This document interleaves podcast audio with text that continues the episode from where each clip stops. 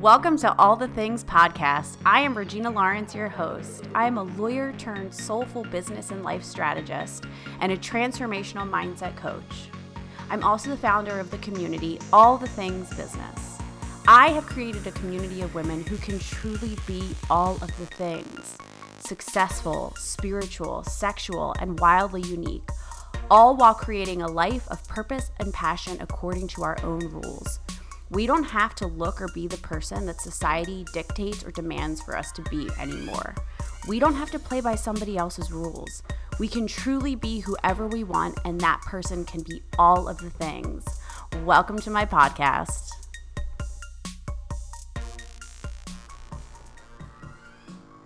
Hello, everyone. Welcome back to another episode of All the Things podcast. I'm your host, Regina Lawrence.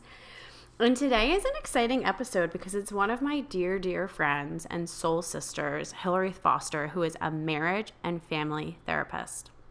So, Hillary and I met. We were a part of an incredible mastermind in LA with Chris and Lori Harder called Fast Foundations. And we were a part of their first round of this mastermind. And I kept finding myself in social situations with Hillary where we'd be sitting across from each other at dinner, having these very candid, conversations about sex and about dating, about men, and really taboo nuances to these conversations. And so when I decided to launch this podcast, she was one of the first people I asked to be a guest because she provides so much value. She's so knowledgeable. She has a really interesting story and take on marriage and relationships. And I think that she is truly such a gem and she's been such a valuable woman in my life and such a beautiful friend to me. So I'm so happy that you all get a chance to experience the beautiful Hillary Foster. So, Hillary has been a marriage and family therapist for over 20 years. And one of the things that she does really beautifully is she helps women embrace change so that they, they can lead a more enriching and rewarding life. In her process, she has developed a three step process that helps women turn their life transitions into empowered transformations so that they can start to live a life that's really filled with purpose and joy. She helps people move through whether it's a divorce, a personal loss, a change in career, or somebody who's simply trying to reach a new stage in their life she gives them the tools and techniques to really make powerful and meaningful changes that are purposeful and positive so that we are able to become the people that we aspire to be. She's a beautiful soul. She's a fucking, I mean, she is a gem of a friend. So, with that, I hope you guys enjoy this episode. Oh my gosh, I'm so excited to be here. Thank you for having me. I love our conversations and I'm happy to just jam out with you on all things relationship, sex, dating, whatever anybody wants to know. I, I know. Juicy questions. yeah, so it's so funny. Like my following and my clients and the people that I work with are always asking me questions about marriage, about dating, about sex, sex and communication. And so I thought, who better to have on than one of my favorite people to sit across from dinner with, drink a cocktail, and talk about marriage, love, and relationships. mm. So fun, so fun. Oh my gosh, we had the best time, definitely. Where's our so, cocktail, by the way? I know. I have a I have a co- coffee is my cocktail of choice. I know. Right it's, now. A little, it's, a little, it's a little early for that. so, Hillary, I want you to share with everybody a little bit about your backstory. How did you go from the beginning of your life to being a licensed marriage and family counselor?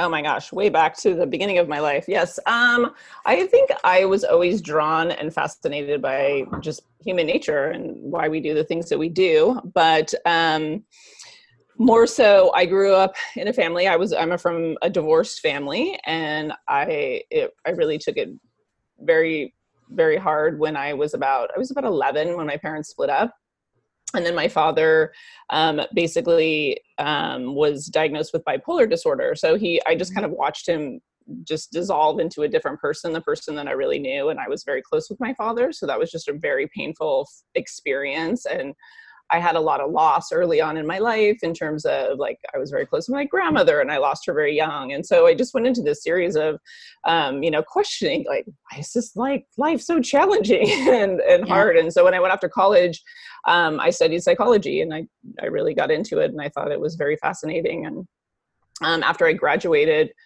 college, um, I went on to just be a nomad and and kind of discover what I wanted to be. I was in Colorado and just had a great time like living life and then I decided I had to grow up unfortunately. and I moved back to California. never, I, never. I don't want to grow up, right? No, Peter, yeah. So I um I I ended up getting a job just randomly like in a mortgage company answering phones and I was just every day. I was so miserable. I was like, is this really it? Like, is this the pinnacle of my life, my existence? I can't do this. And there's nothing wrong with like an office job or if that's your calling. And I just couldn't do it. It wasn't for me. And I met a woman who was a therapist. And I remember back when I was younger, and my mom had taken me to a therapist. And of course, I went kicking and screaming.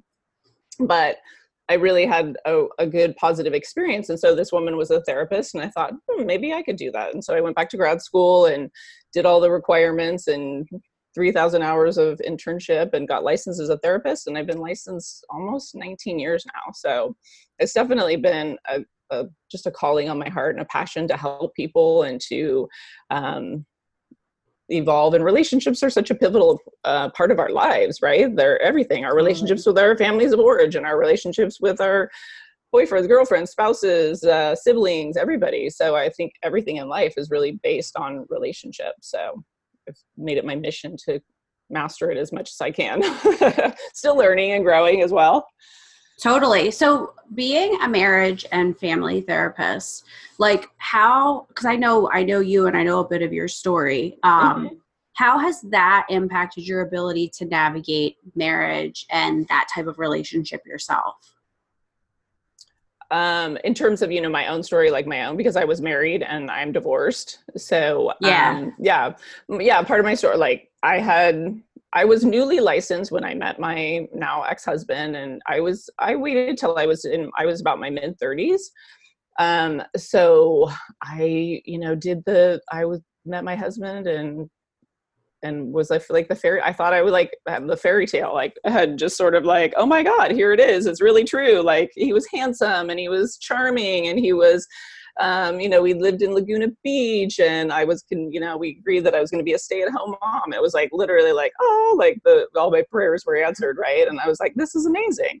And as, um, we all do as humans. we mm-hmm. we can put the blinders on to things that maybe our intuition is like our little soul nudges, but I really wasn't um, aware of that at the at the moment. So I just dove headfirst into it. He just wooed me and like was very charismatic and we we got married i mean we were in a relationship for about a year when he proposed got married got pregnant right away because we were both older he's almost 11 years my senior so yeah had two kids and, and um, my older son has special needs so it was like i was like knee deep in the trenches of you know motherhood and newly mother which i was like I don't know, there's definitely no manual for that. So to yeah. all the, the moms like navigating, you know being a mom and being a wife and all the new roles and integrating all of that and i think i just had the the notion that um, it would all work out magically right? Like a lot of us do because nobody you know pulls the curtain back like a, the wizard of oz and tells us the, the no. challenges that we are going to face.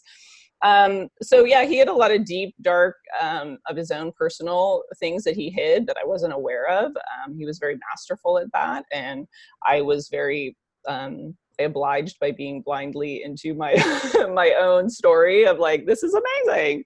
So yeah our relationship fell apart when i found out he was um, cheating on me but cheating in a way that was very much not just it wasn't just an affair it was um, pretty much um, i uncovered um, what i believe is probably i don't want to tell his story but perhaps a sex addiction with like you know escorts and other things and i was just kind of blown away with two little kids and no, not too many resources i was a stay-at-home mom at that time and so i was like whoa like you know mm-hmm. the talking head song um, how did i get here i don't know it was a day yes. go by it goes like and he's like that yeah. video i was always like and i was like this is not my beautiful life and i just was like that was, i was like how did this like just go from this like you know fairy tale to a, literally a nightmare and so when you uh, get to so when you get to that point and like you at this point you're a licensed you're a licensed therapist. I was licensed, yes, but I wasn't practicing. Uh-huh. But you're you're a wife, you're a mother. You you mm-hmm. uncover this. Like, mm-hmm. what is the what's the response? What was his response, or what, what was my response? What's like, my your response? All of my response was like, "Holy shit!" Yeah, I was. Mm-hmm. I think I was in such a state of shock that I really like I I want to say, I mean, there's there was inklings now, you know, looking back on it, there was things, there was probably some red flags that I just didn't pay attention to, but I would have never in my wildest dreams have have imagined this. So it took me a long time to really like get stabilized, get grounded, understand what was happening, and realize that this was something that we weren't going to come back from. Like I tried, I tried all the tools, like let's go to therapy, which that's great, but he wasn't really willing to do any of the work and to really see like that it could have been it could have been pivotal in terms of if he was willing to like take ownership of what was going on um but it just i couldn't um see myself like in that kind of relationship and and not being honored and not being respected and not being you know loved the way that i wanted to. So i did leave with two small children. They were four and two at the time. And wow. it was a hard decision because i think we're so conditioned and also being a therapist you know so conditioned to think that we need to stay in the relationship because we've made a vow or this is what people do or we should stay together. But it's not always the healthy thing to stay together. I didn't no. want my kids to grow up in that toxic environment. So and something that i talk about all the time with my audience is power in the pivot and mm-hmm. the pivot can come at different points in life and for you that was a really fucking powerful pivot that you made how where did where like because you had to be a you had to be scared like you had to be mm-hmm. you had to be like unsure in moments where mm-hmm. did the mm-hmm. power and that pivot come from and then what happened when you were able to get out of that marriage what happened next mm-hmm. Um absolutely there was so much fear like can i do this? I mean i knew i could always take care of myself i was very like self-assured and i had you know good you know from what i thought my self-esteem even though it's hard to have self-esteem intact. Um but I I just was like, how am I going to take care of these two little kids? Like I was a stay at home mom. Like I hadn't like I had nothing, and I literally left with nothing. But I think my moment where I gathered the strength was there was a moment where we got in an argument, and he literally just said, "If you don't shut the f up, I will bash your face in." And I believed him, and I wasn't going to allow that. I've never been in that in a position to allow myself to be that way. So I I just summoned the power and just left and I left with like literally like a car and my personal belongings and my kids. and yeah, it was and it was hell. And I remember thinking I had friends who would come over and buy me groceries because I didn't have money and I had and mind you I lived in Laguna Beach but I didn't have access to money. I didn't have access to anything. So I had to like rely on support. And I always thought too, like I remember in that moment, I was like, there should be something where women who are in this situation could go, not like a shelter, because it wasn't like a, I needed a shelter. You just needed like, you needed other people that had been through this to like support yeah. you through it and tell you it's going to be okay and you're going to be better off for this and you're really going to make this through. And as hard as this seems, because you can't see past that, you can't just see past like the darkness and like, oh my God, this is going to be so hard. And it was, it was hard, but it was also I say, you know, and as you know, we were in this personal development world, and like your mess becomes your message, or your triumph becomes, you know, tragedy becomes your triumph. And it really, I, I realized when I, when the dust settled for me, that I was like, I wasn't really being who I really was, like truly who I was. I was just conforming to a role, and I was conforming to what I thought people he wanted me to be, and I thought what like a wife should be, and I thought with this, but I didn't have a voice in my relationship. I didn't mm-hmm. have a say because he was older and you know more like i i deferred because i grew up without a dad. I didn't have a mirror like of what that looked like right even though i loved my dad. And so there you know all my issues regardless of that i was the fact that i was a therapist like all my issues came out my abandonment issues my you know fear of yeah, just fear of failure that we all have. Like, what are people going to think of me? And totally. How is that going to look? So, don't you think so many women get stuck in? I loved what you said about conforming to the role. Don't you think that? And I just am saying this from people I've chatted with. Mm-hmm. Um, people conform to the role of of whatever they're supposed to be in that marriage and mm-hmm. lose sight of themselves. Mm-hmm. Absolutely, because we're all programmed, as you know, like subconsciously, like we witness whatever our experience was in our family of origin, right? And what we were told, whether you come from, you know, whether it's from religion or from school or like stories or whatever you witnessed, we're really, lit- we're literally subconsciously acting out that role unbeknownst to us until we can uncover our own selves and to look in the mirror and say, what is like, what really is on my heart, right? Like, what is, what is, how do I want to live my life? Because uh, in the patriarchal patriarchal relationship the the woman is sort of still looked upon as not like not an equal although we have you know women's like women's rights and like so we've come you know as they say we've come a long way but there's still sort of this underlying current of the the woman um in the relationship or we overcompensate and a lot of women then become like i'm going to be like this like woman hear me roar and like i'm not going to take shit from anybody and then sort of has like an emasculated partner that they get to run mm-hmm. over so instead of finding that soul like that balance of like a, a true like a partnership we yeah. kind of go polarized sometimes we get into those positions of like well i'm not going to let anybody you know so i think it's it is true there's you have to figure out like what was my what did i witness what do they experience and how do i want to take that and really move into a relationship and choose right? So i think we're unconsciously we're always choosing whether we know it or not right? Totally. When you came out of that relationship con- and and you i mean from what you're saying like really stepped into your power um when did you transition back into being a, a practicing therapist again? How did that mm. happen Mm-hmm. Like, let me tell you, it wasn't like instantaneous. It took years. It definitely took years because I literally started over. I went back to bartending. I was a 40 year old bartender. I mean, I had yeah. to put food on the table. So I would bartend at night and I would take some clients here and there, but I was, I was still, I was, I was, you know, not in a position to necessarily be there for other people so I really just dove in and did my own personal work. I think it was like I went to a Tony Robbins event and I was like, watching him and a lot of the things you were saying not to discount because tony robbins is you know the guru of well even though he's you know he's such a you know magnificent just person in the personal development world that has a lot to say but i really was listening i'm like this is all stuff that I know, like I already know this. And it was a reminder. And yeah. I saw like, and I saw him on stage and I was like, I could do that. But like, I mean, but in my own way. And I thought like it really was. So I just, I, then I started to just kind of go down the rabbit hole of personal development and really explore that. And, um, and so it, t- it took me years and I'm still, I'm still working on it and I will do it until the day that I die because I think that that's what we're here for is to evolve into the highest version of ourselves and and serve others in the way that if I can serve other women in this position that's my hope and my my desire. Totally. And I love you sharing like it it wasn't instantaneous. Like you went from bartending to slowly taking clients and growing your business. I feel like a lot of women that I talk to who are in a similar position that you were in they're mm-hmm. like my husband's the breadwinner. He makes the money. Mm-hmm. how do i leave? How do i make this side hustle i've been building happen? Like mm-hmm. and leave my husband and raise kids. They get so overwhelmed by it that i think they just stay in the relationship because they're afraid.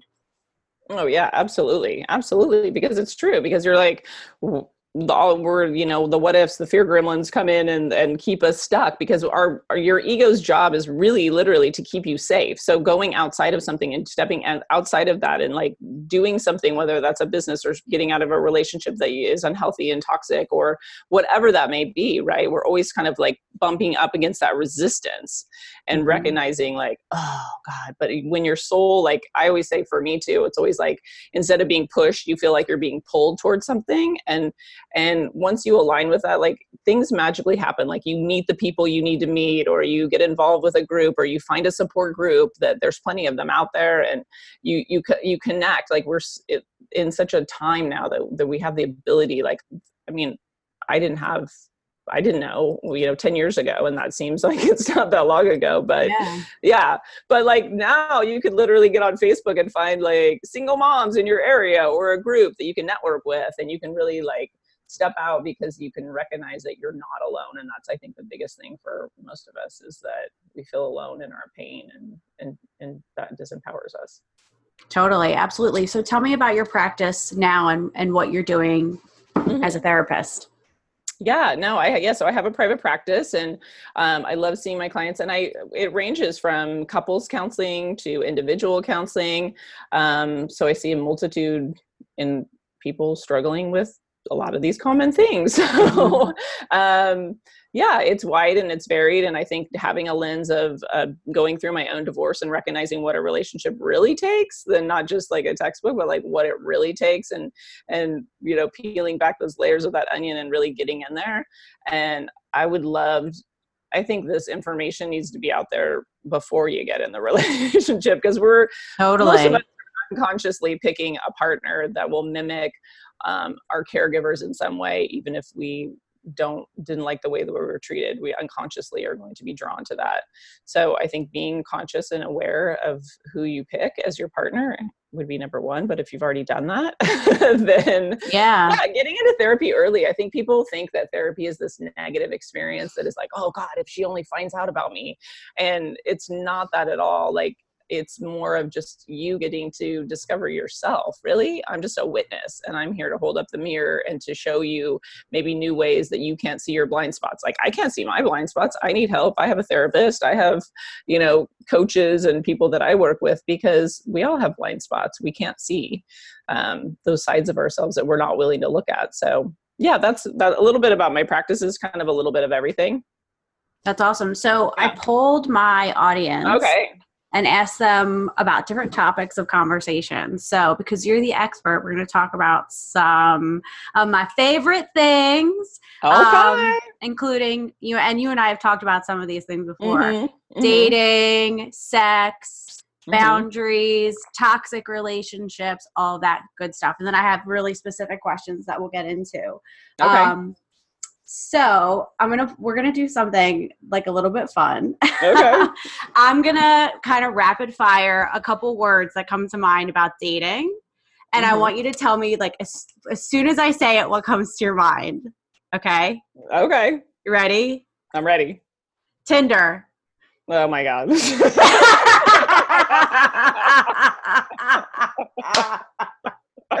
That's everything. That's, everything. she just she just swiped left on Tinder. Everyone. I'm, sorry, I can't Tinder. I can't. I, I also I'm 50, so like Tinder's like uh, it's out of my demographic. I mean, I'm sure there's people. I just can't. I can't Tinder. Sorry, people. I can't. Okay. Uh, texting in dating. I think if you text, okay, this have to be a word, like or no, it could be it could be a okay. it could be a thought my thoughts on texting and dating i think it's like hey i'm going to meet you here or let's do this or like real short things or you know like good morning or sweet but not in-depth conversations because texting is just there's too many ways you can misconstrue things there's no context there's not so don't have like any intimate conversations through text. Thank you that were that paragraph is to the generate the this generation. yes, don't have your whole relationship via text and digital world. There's actually a good idea. You need to learn to communicate with your partner in front of you. And totally. I get it. Sometimes there's things you want to bring up because it's probably easier, but I can't imagine growing up and not um, just that's the only way you communicate. That's going to be really interesting. It's going to be really, it's really interesting to see the host of issues that come out of the next generation that spent their whole time texting, texting. to communicate intimate intimacies and sexting. Um, mm-hmm. Oh, next word, sexting. oh, okay, okay, sexting. Okay, I'm just I just had like a visual of dick pics just like go Rolodex go through my head. Right? I know it's funny when I started like afterwards because of course you know I'm single in my 40s I got to date again and that was so interesting navigating. Okay, I'll answer your question, but I just had to tell you this was funny. Like that is so funny to like the whole uh, like sexting and like dick pics and i'm always just like i was so taken aback by it. So guys i really if you're listening i want you to know that it's not an attractive appendage. We only no. like it when we are a, like when we have a connection with you. We're like not attra- we're attracted to you and then that just is part of the package like literally. But nobody wants to just see that on its own. So i had this idea like so if anybody any girls have like saved their dick pics that they've gotten this is a funny idea that i'm gonna share with you because I had to delete mine because I have kids, so I was always afraid that they would see them. But I, I love this. It'd be if you made a coffee table book out of like so if you send me your dick pic, just know that someday you could be like sitting on a coffee table like you uh, at somebody's house. That's fair. Like that's so else, fair. Like, that's so fair because you have no warning, and here comes this like, and you're like, oh, I didn't, yeah. Do you have any good dick pic, unsolicited dick pic stories you would like to share? Oh my gosh.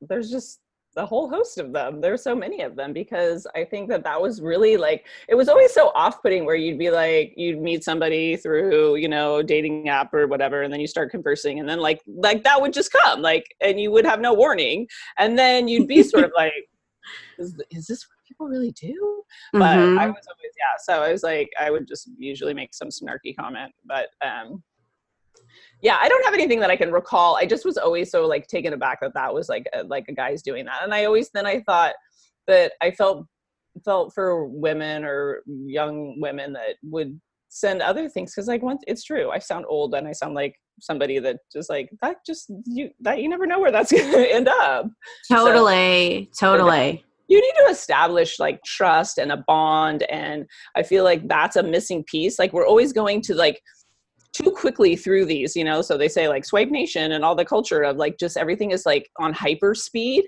And so we're really missing what we're all longing for which is the connection, connection. right? Like everybody wants to connect but everybody's so afraid of like oh well i've got to right? Just it, it, it it's on hyper warp speed and you're mm-hmm. never really like getting what you're you never get your needs met so that's why everybody's so kind of like walking around unfulfilled and unhappy because they're not really asking nor do they i think they even necessarily know what what they need Totally. And I even fa- find for myself when I have been on dating apps like mm-hmm. Tinder, mm-hmm. I I don't like the way that I respond. Like I I become a lower version of myself. Mm-hmm. Like I have a, like okay, if I'm being completely honest, like my mm-hmm. system and method for Tinder is mm-hmm. I the first thing is number 1, are you hot? If I don't think you're hot, swipe left.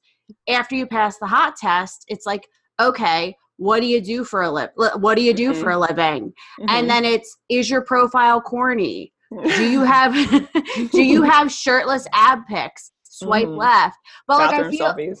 bathroom selfies done uh, if they have snapchat filters on their face this is just like a life lesson men if you hear this right don't please. don't snap don't snapchat filter your face it's so corny like it's bad enough that girls do it don't you do it too but like i i would feel like i was like becoming a lower version of myself mm. swiping because like i i crave human connection like we all do mm-hmm. but then i was basing my like choices on like lower like more base like reactions and responses you know Right. I think that's such a great point because now that I'm remembering, because it's been a while since I've um, done any swiping, but it, I think that's such a great point because I what ends up happening and now i'm recalling is like we become reactionary right? So we're in instead of you being like led by it it's like you're now i have it like now i got a dick pic and now i have to respond. Like what do i say? Do i like acknowledge it or do i just sort of like laugh it off? I know for me and i think we've talked about this before i get very like sarcastic and snarky and like mm-hmm. like my i go my default would be like my humor or just like being like i love good witty, witty banter so if you can wait if you can banter with me like totally fun but then i also find that the conversation like that just goes downhill really quickly because it always ends up being you know in the humor. Totally. Takes, takes a takes a road down you know? But, but i just think it's too quickly. My point being is like it goes there way too quickly right? Like it mm-hmm. just you you don't really ever get to like you just want to know like well how soon are we gonna have sex? Like when are we gonna do this? Like let's meet let's hook up let's like get this going yeah. otherwise I'm gonna otherwise I'm gonna swipe other people. Yeah, so. exactly. So I had a guy, this is interesting, who I connected with on Hinge and mm-hmm. we hung out a few times, we hooked up. Mm-hmm. Um, but he had a new girlfriend. He he met someone else and he was I thought he was really cool. He said, "Listen, I like you. I met another girl though. Um, mm-hmm. I'd like to spend time with her and get to know her." Great. I end up he in his Instagram story, he was like mountain biking and mm-hmm. he had like like a cookie. There was something in his story that I responded to about.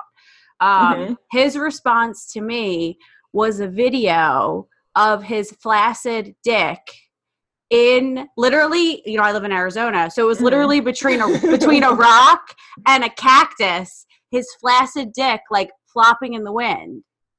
What? It was a video. It was a video. Like Mm. number one, you told me you have a girlfriend. number two, your dick is flaccid. number three, where'd the cookie go? Like, what's happening? And another like so me and my friends have talked about this, like like you said a few minutes ago, like we don't want to see that. But also like you didn't even put any effort into it. You just sent like a floppy dick, a floppy dick video to me. Like, who are you? And what is he but my point is like what do you hope to gain from that? Like if you're on the other end of that like when like the thought that occurs to you like if i'm a guy then like let me let me send this to her because like she thinks that's a turn on like whatever happened to like being uh, and i and maybe this is it like for men like out there don't think about what turns you on think about what's Yeah. going to turn her on like do you th- really think your floppy dick is going to like like turn you on between a cactus and a tree i don't know what the maybe it was I know. was it for scale? Was it for like?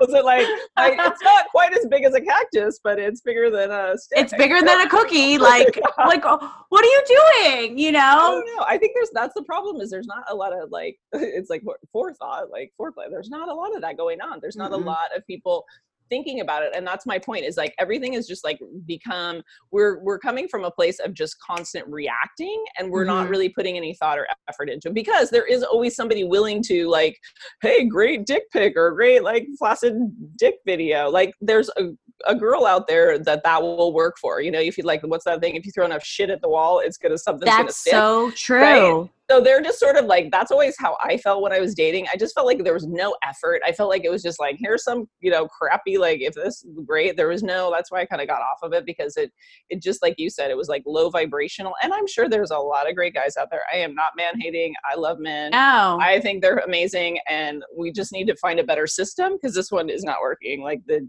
the dating, and I feel bad for anybody who that's all they've ever experienced. Because like I miss that. Like I miss that. Like oh, when you see somebody, like literally, because you can feel their energy, and you're like, you look at them, like you look away, and there's chemistry, and you're like, oh my gosh, and you know, like all the butterflies come, and all those feelings. Like that's so amazing. Like that's like literally, well, it is a drug. It's like literally like the best feeling, and we don't yes. that. We don't get. We don't. Hu- we don't human. Sorry. Like we don't human anymore in dating. Like even me. Okay, so I Mhm. I just turned 33. I think about 10 years ago when I was 23, how Mhm. different it was. I think about sitting in a bar, making eye Mhm. contact across the bar with a stranger, and them sending me a drink.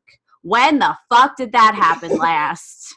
What- Where where did that go? Where did that happen? Everybody's on their phones swiping while they're out at a bar. Like I know I miss that too. I miss It's just the good old like yeah. I think you guys you guys need to bring that back. Let's bring that back. You know what else needs to come back? And I've actually had people do this the telephone call. Oh yeah, I love a good telephone call. Oh, I had a guy the night be before. like a good meme. Like oh, if you just telephone me, that'd be so. totally. like she's on the other end, like just please telephone me. That's all we I want. know. I We know. your sexy voice, and we. I love your I love your phone sex voice, by the way. Oh, yeah, I know. I could totally like. it's uh so I think I could go, get a second career in like you know sex. What do they still have those? Like dial a dial a sex phone operator or something. that's like a good that's a good question. I'm gonna have to that Google that. let's just start a whole new platform, like a whole new platform. Like you, let's telephone. Let's do it. Let's have our telephone phone sex voices. Yours good, too. Yours is good. it's so funny. Yeah, I miss the telephone. I've actually had guys. I- I've had great success on Tinder. I've had great Okay. dates. Okay. I've had great success. Um, but I know I learned how to weed out like the mhm. the trash. But I would have guys call me the night before a date. We would talk for like an hour, and like so nice. Get to know get to know each other. Old school. Mm. Yeah. Yeah, I feel like people don't know they don't know how to human anymore, That's and great way of putting they get to they get to hide behind the app. They get to hide behind a screen. Just like people control you on the internet. Men you know w- when you give that platform to anybody they can kind of throw the shit at the wall. The thing Mhm. that you said a few minutes ago which i've been thinking about is that why are men why do men keep doing this? Because somebody somewhere out there has has accepted it.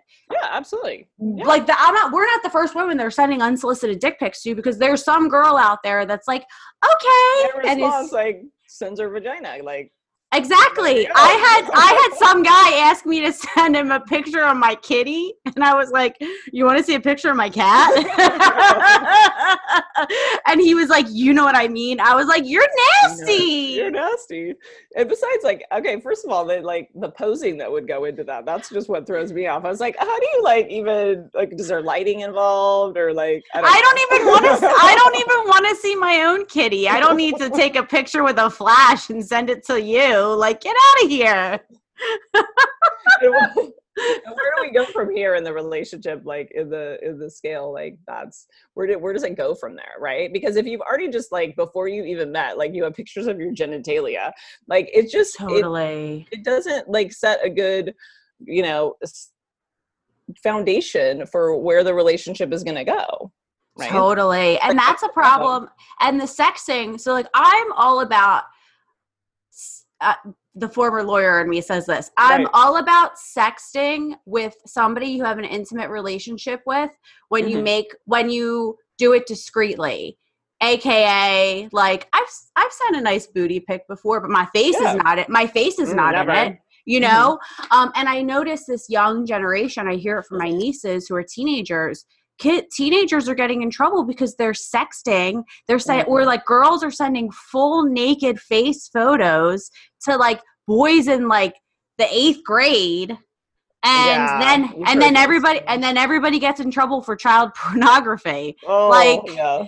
it's a problem but yeah. it's because they're growing up in this age where we don't communicate normally we mm-hmm. like the way their sexual boundaries are so different now than like what they were even 10 years ago I think, oh, that's so true. And I think that's a really good point. Well, first of all, like what you're saying, the full circle moment, because you started with the question about sexting. And I do think like it has a place, like, right. But I think you have, have to establish a, like a dynamic and a, and a rapport in the relationship that you're feeling like, okay, because you know when you get a dick pic you're like oh well that could be one of i don't know how many he sent and then you're you don't really have any. But if you've gone on dates and you feel like you're in like i think it totally has this place. It's fun. It's like it's, totally. it's, totally like have a place in in the relationship. But i think what and then going back to what you said about the younger girls it's like the boundaries like we need to teach like what is a like and that's what girls because other girls are doing that and they're learning from other girls like oh like yeah send them a naked pic or like and we're in such that vulnerable state like teenage girls and young women and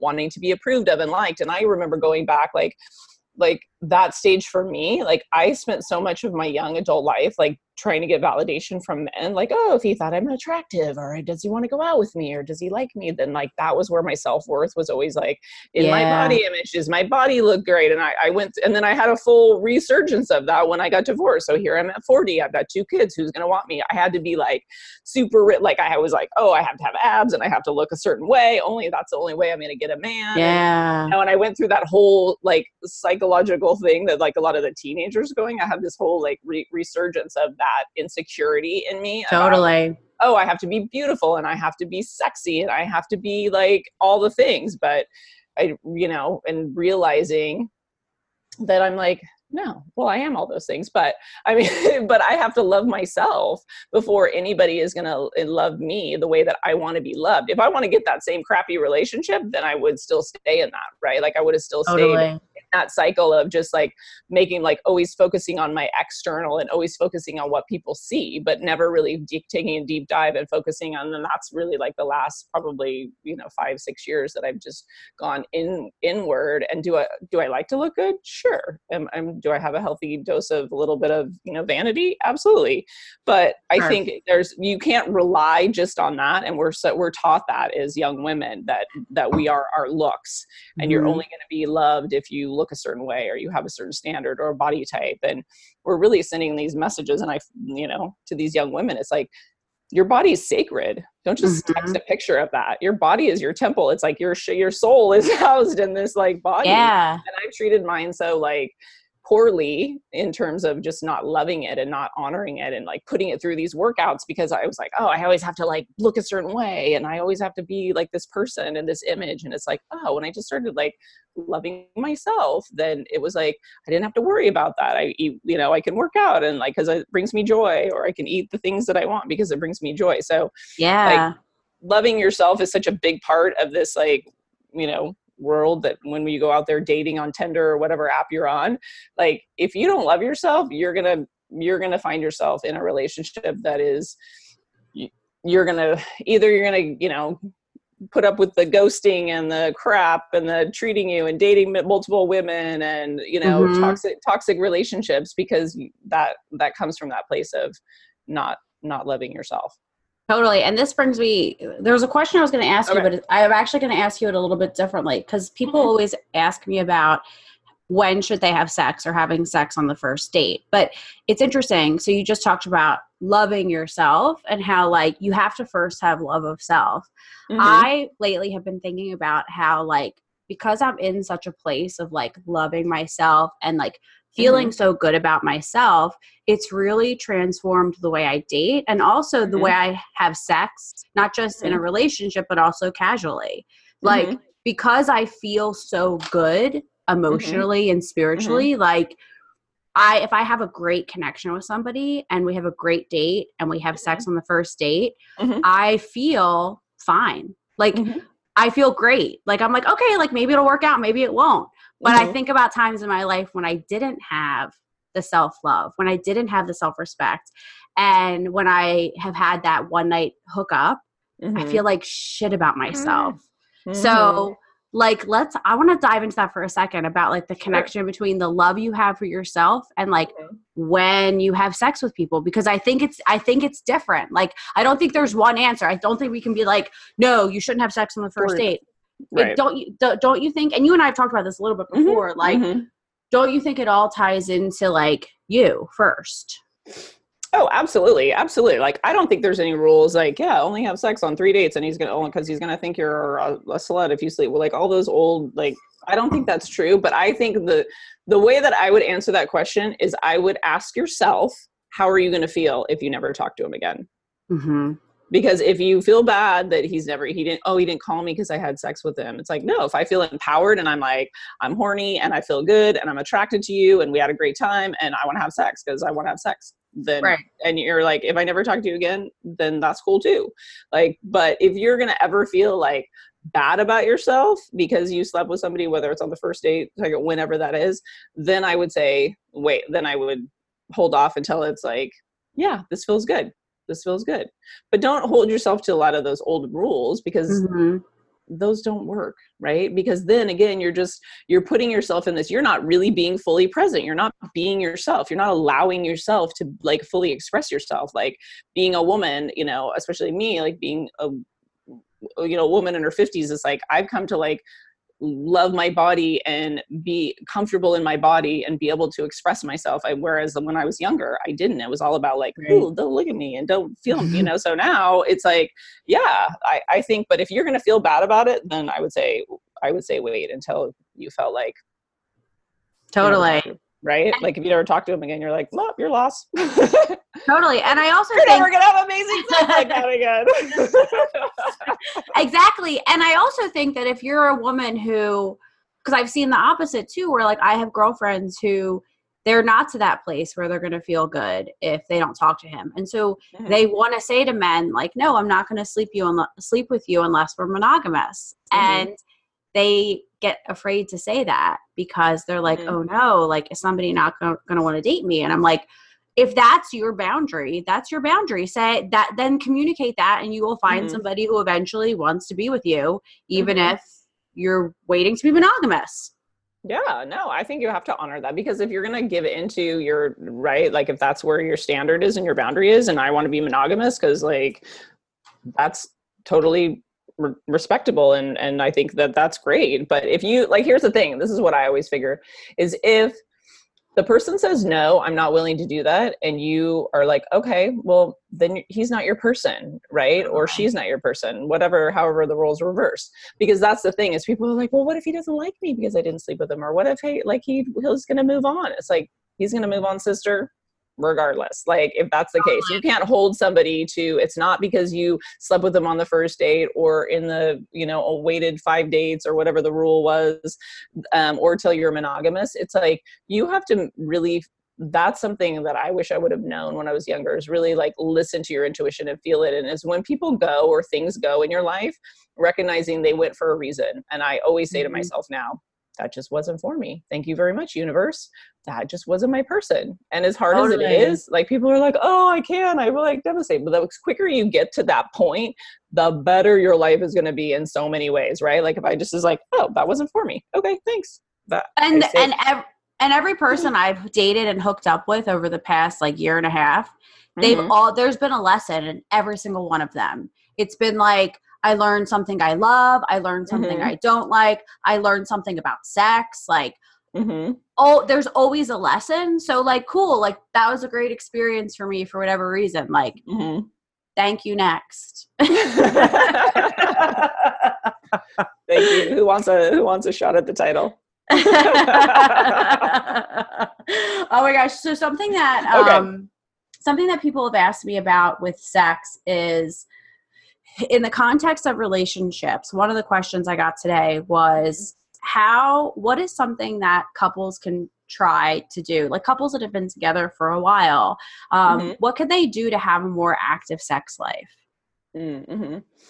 Yeah, I, I get this a lot as well. Um, I think we forget when we get in a relationship, especially if there are kids involved, like we forget to have fun and we forget to play and we forget to do like be be spontaneous and be sexy. And the spontaneous is not always easy to do, right? When you have responsibilities right. and jobs and all the things, and I'm tired. And and I think a big part of it, and I I, I kind of I'll call women out because I know a lot of people have this experience was like I don't feel like it. It's late at night. I'm tired after the kids, or I'm this, or I'm that. Like, right? So we can always convince ourselves of of literally anything right so mm-hmm. i would say mm-hmm. behave your way into feeling different if you don't feel like having sex what makes you feel good maybe you put on some second maybe you dance around in your room maybe you get connected maybe you sex throughout the day maybe you like totally. you know i get it there has to be a schedule maybe you play like a fun game or um, i like to i do this and you can do this for like sex or you could do like for just dates like i'll get like have each person put like five things in a jar and only put things that you not things that you either think your partner would hate or doesn't want to try like hey we have anal yeah. sex and they're like no i'm sorry i don't want to like right like that's a no that's an exit only zone. They're like uh, that's not on my that's not on my list but like do things that people you know that you know your partner like oh it might like spice it up but it would be like out of the game like role play.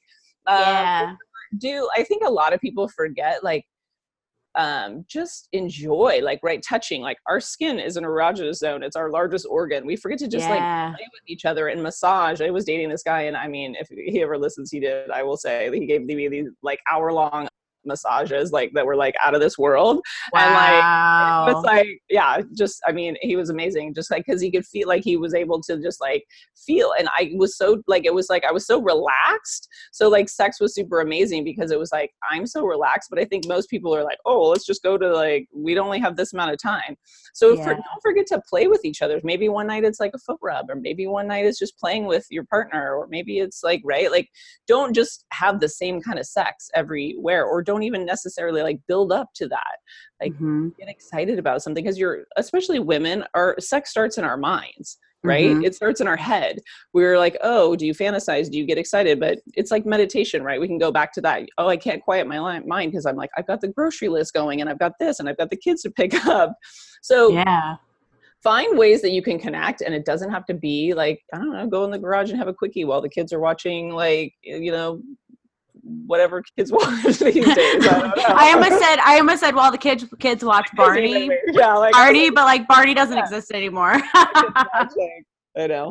While they're playing Fortnite. Um Yeah. yeah like i think it's more of like being open to like newness and excitement and just that's a muscle right it's something that we all forget to do because we get in our humdrum daily lives of routine and you know hey if the wife can meet her husband on his lunch break or yeah like, right like go to I don't know. Well, don't get arrested, people. I might. We're not suggesting anything that would get you arrested, guys. Well, it's also too like, and also like with that, like getting creative, like make the time for it. make time to have sex. Unfortunately, a marriage is part business, and I think people forget about that, right? So you have a lot of different dynamics, and I always suggest this to my clients: you have to have like a weekly meeting, like so. This is not sex, mm-hmm. and maybe you schedule sex in, like this. We oh, so and so's like has you know going to be at school longer or whatever or you have the time or hire a sitter or whatever that is whatever your resources are but like it like you kind of have to plan if you have a busy hectic life or if you feel spontaneous and you can meet your partner somewhere because you have a lunch break or however your day is or you work at home and yeah just make the time but it starts in your mind right like because you have mm-hmm. to have the desire it starts something like creative like in your mind especially for us women right mm-hmm. And i think an- another question that i got which ties into this is what are daily practices and activities a couple can do to stay connected which ties into the sex because if you're not feeling connected mm-hmm. like through the day or through the week mm-hmm. like a, wo- a woman is not going to want to have sex so what right. are some things we can do to like you know stay connected so this is a question like I suggest that you can ask your partner like in the morning, like or is some point in the day, like how can I support you today? Right? Because if we feel supported, we feel loved, and if we feel loved, then uh, most likely we're going to feel horny towards our partner. We're going to feel attracted, totally. especially a woman. Like it's not like, oh, you didn't do the dishes. And women never withhold sex because your partner did or didn't do something. Confront them, like, you know, have that conversation in a different way because you're really withholding that from yourself, right? And that's turning yourself, that part of yourself off because I do hear a lot of women like, well, I don't feel like it. I don't feel like having sex.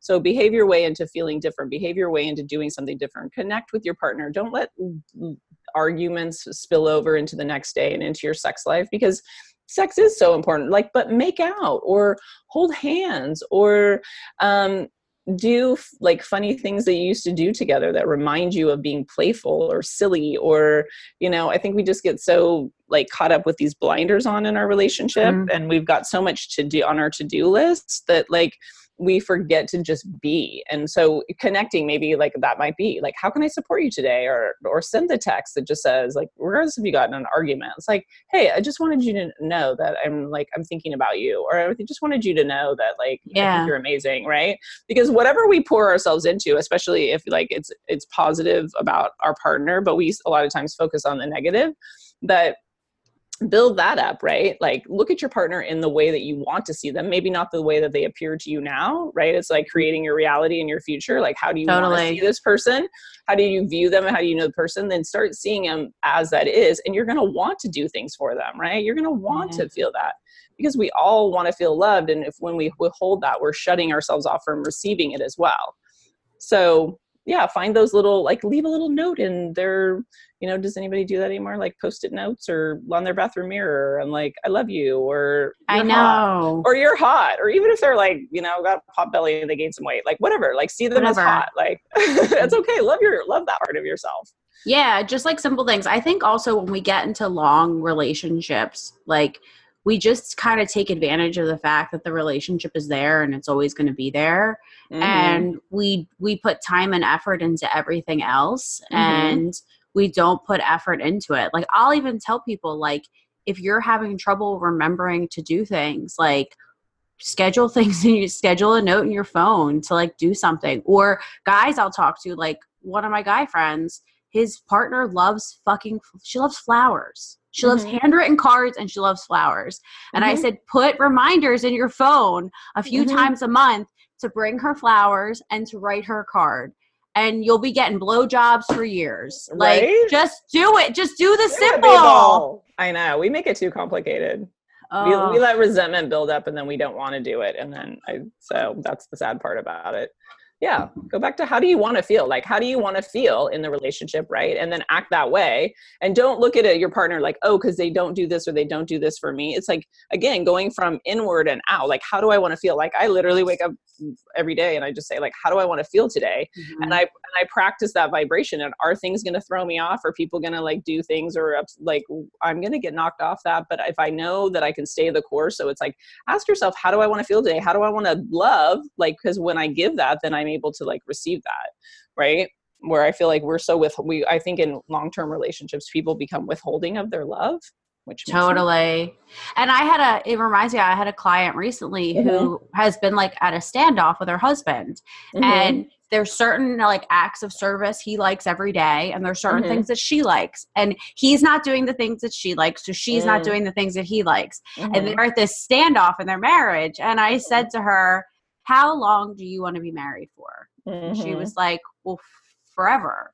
And I was mm-hmm. like, okay, are you sure you want to be married forever? She was like, yeah, I want to mm-hmm. be married forever.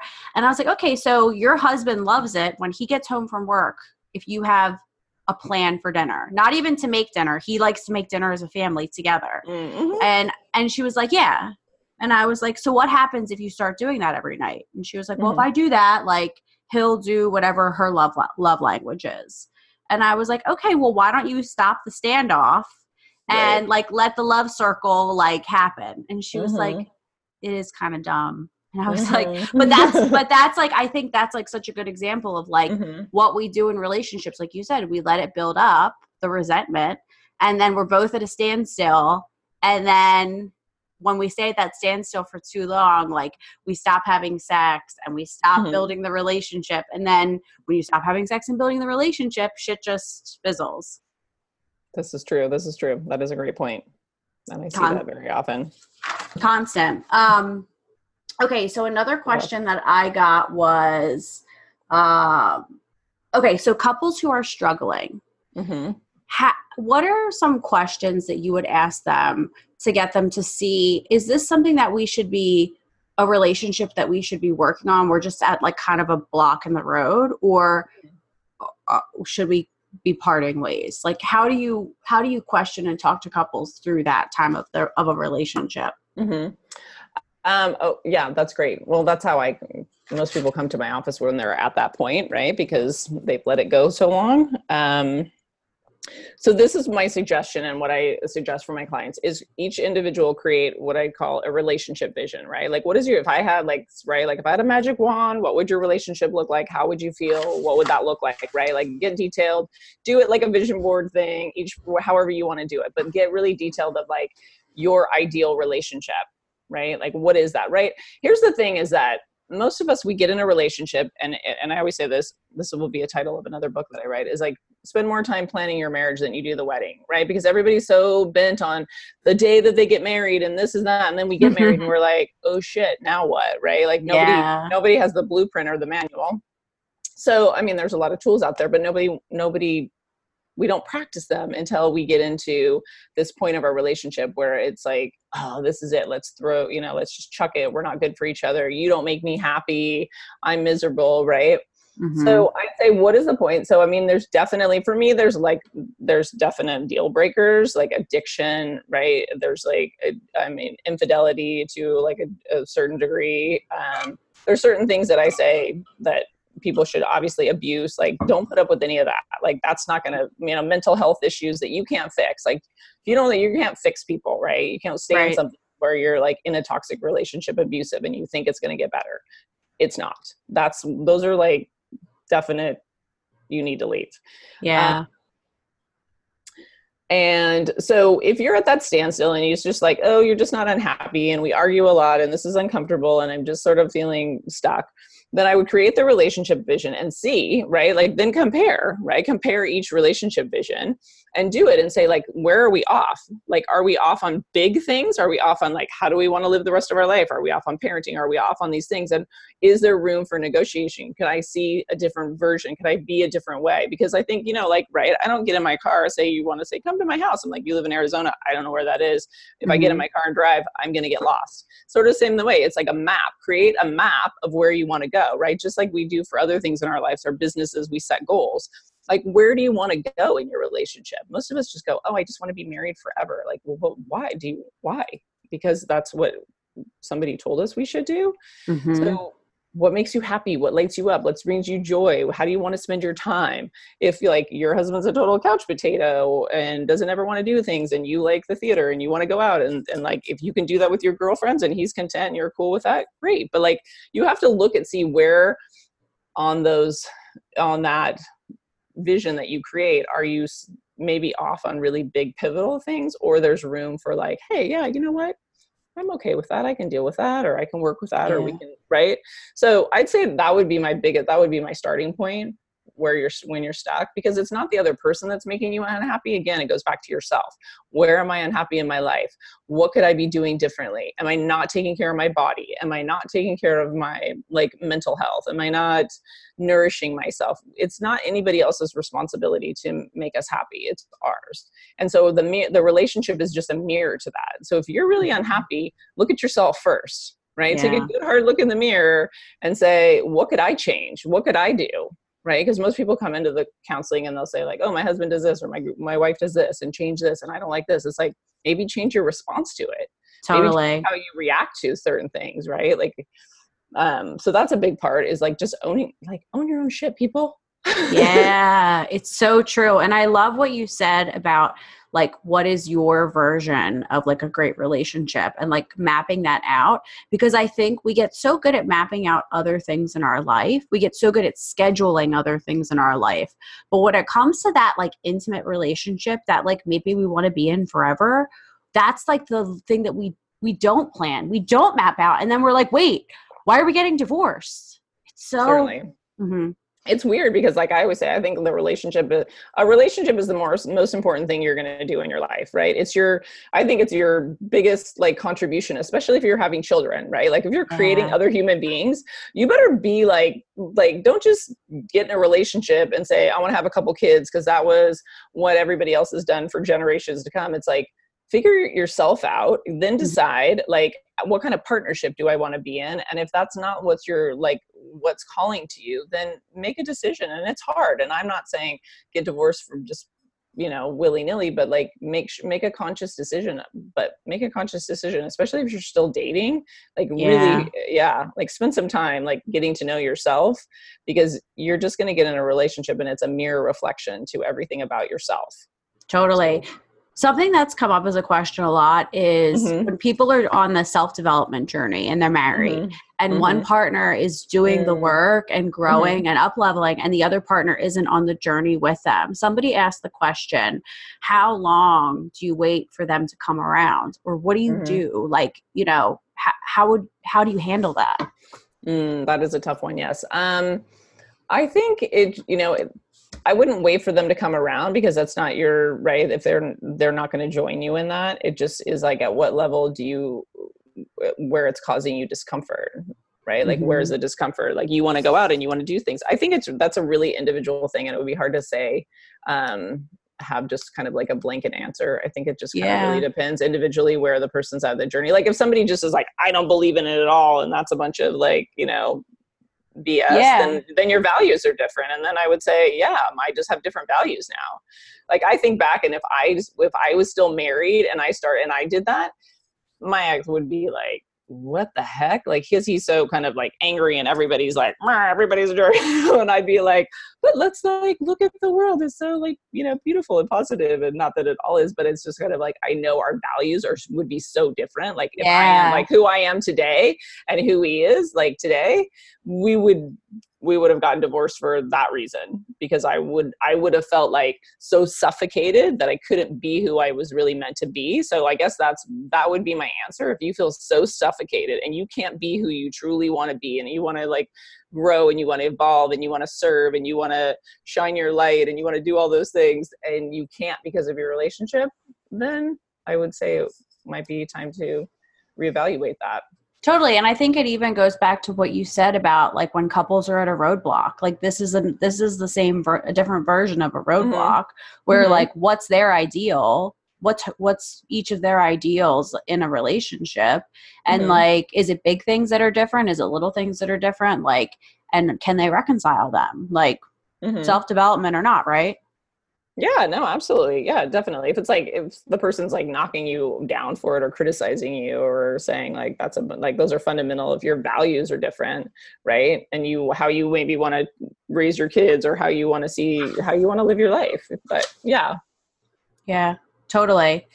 That's awesome. Um one last thing I wanted to ask you about mm-hmm. it's you know, you talk a lot about helping people to rebuild after they've been in a toxic relationship.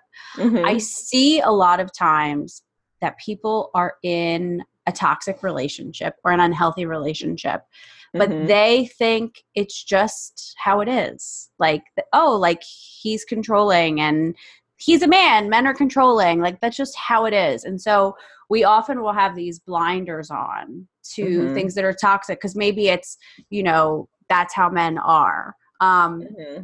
What are what are some things for for people to consider when they're evaluating their relationship and they're trying to determine like is this healthy or like is this becoming toxic? Like what can they examine or ask themselves?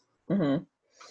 Mm, you know, well, I think it would be really difficult, and I would say seek uh, seek therapy or counseling or somebody like an expert because again it's really hard to see your blind spot because your ego is going to like negotiate with you and your ego is going to go like yeah but he's going to tell yourself that story like yeah but my dad was controlling everybody's controlling i like i like to be controlled because i don't mm-hmm. want to have to make decisions for myself or I, I it's okay because i live in a nice house and it i my i have a roof over my head right so we're constantly like negotiating so i would i would I would see somebody to really like have that mirrored back to you so you can hear what you, you know, right? Like, because when you're kind of just going internally, I mean, you can journal about it. I would write some things out. I would ask questions. I would, I would, I would take a look at your, there's some, one of my favorite books I'll recommend is um, Getting the Love You Want by Harville Hendrix, which mm-hmm. he talks about like the imago and like get like how we're all, wired um you know again subconsciously like our caregivers and our story create so like it and there's really good exercises in that book but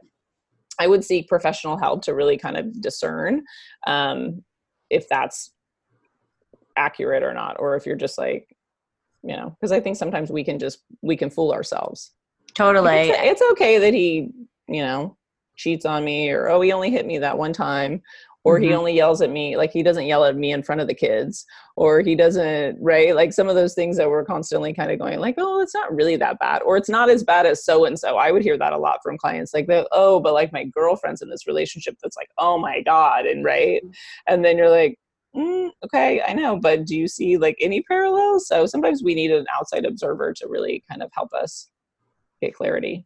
For somebody that is looking for a therapist what are mm-hmm. things what are some things that they can should consider? Like if they're in a situation like they're seeking somebody for marriage or relationship counseling what are some things that they should consider when when looking for a therapist Mm, that is a great question. Um, yeah, I think it's like interview your therapist just like you would somebody else. I think like a doctor, like ask for a consultation. Like I'll give get on the phone with people like ten or fifteen minutes and see how you feel about it. Right? Like d- don't take the therapist as like an expert on your life. You're the expert on your life. But if you mm-hmm. want to go in, I've heard horror stories of people like my therapist answers her phone in the, in the sessions, or she'll take like you know, or talk about or it. So I think again, it just goes back to how do I feel and do I feel comfortable? Do I like am I feeling like I'm being heard? Do I feel like what I'm contributing? Like, am I getting something out of this? Because I know a lot of people go like, oh, I just go to my therapist and I talk for an hour and then I just leave. Like, do you want? Do you need tools? Do you want to have homework? Do you want to be held accountable? Like, what's your style? So it's just like anything else. It's like shopping for something else. You have to figure out like what feels good to you right? Yeah. i mean definitely go to somebody like look at their ask for maybe ask for it's hard to say like referrals or you know from your friends ask for somebody you trust make sure they're that they're licensed and they don't you can look at the board of behavioral sciences and see if they've ever had like a licensing if anything um, you know against their license but i would ask for i mean the biggest way to do it is ask for a referral if you know a friend um, or but in interview them. Do you like them? Do you feel good? Mm-hmm. is their energy good? So that would be a good start. That's awesome. That's so helpful. So tell share with the audience how they can connect with you, how they can work with you, how they can read things that you've published. so you have a book that's really? coming out. I do. Well, I have a couple things. So yes, um, I am in um, I was in a I am in a collaborative book called On with Your Dreams, which is um, with Dr. Anna Brown, which um, Ona Brown, sorry, um, Les Brown's daughter, and so it's a collaborative book of 20 different authors that each shared their own individual story of what they've been through and some kind of tragedy and come out the other end and inspiration and like feel good. Um, so I shared more of my personal story, more of my own, like I said, going through my divorce and rebuilding my life and um, being where I am today. So that's actually coming out in September the 19th. So awesome. Launch. So I'm excited about that and nervous at the same time. Um, right. Like now I have to really like step in and um, I've seen this version of myself for a while. So um, it's all happening. And then I've, it's uh, that, it's that Tony Robbins vision. Like you're like, I can, Robbins, I can do this in that. my own right. Isn't yeah. that so? That's like such a side note. Like that's such an amazing thing on visualization. Like you thought that years ago, yeah. and now yeah. you're fucking you're doing it, baby. It's happening. I'm going Tony Robbins. Yeah. Woo! So, um, that's so cool. So then I also have um, a course that's going to be coming out, um, Foundations to Freedom, how to recover from a toxic relationship. And the pillars are um, recover your soul, reclaim your power, and revive your life. So it's going to be a six week course, just going through some of this, like things that we talked about, some of the mm-hmm. foundational skills and like how, where do I go? Like, what do I do? Like with a container of a support group and having those resources. So I really built, like I said, what I wish I would have had yeah. and having that nurturing environment of sisterhood and being seen and and being heard so um yeah i will I, you can follow me on instagram it's hillary foster so hillary is two l's a-r-y foster underscore mft um, so when I launch, that will um, I'll share there. Um, if you want to book us, if you're interested, I do do coaching as well. If you're not, I'm in California, so um, I do online um, telehealth, you can have sessions um, online or group coaching and individual coaching. So there, those are ways. So my website is orangecountypsychotherapy.com.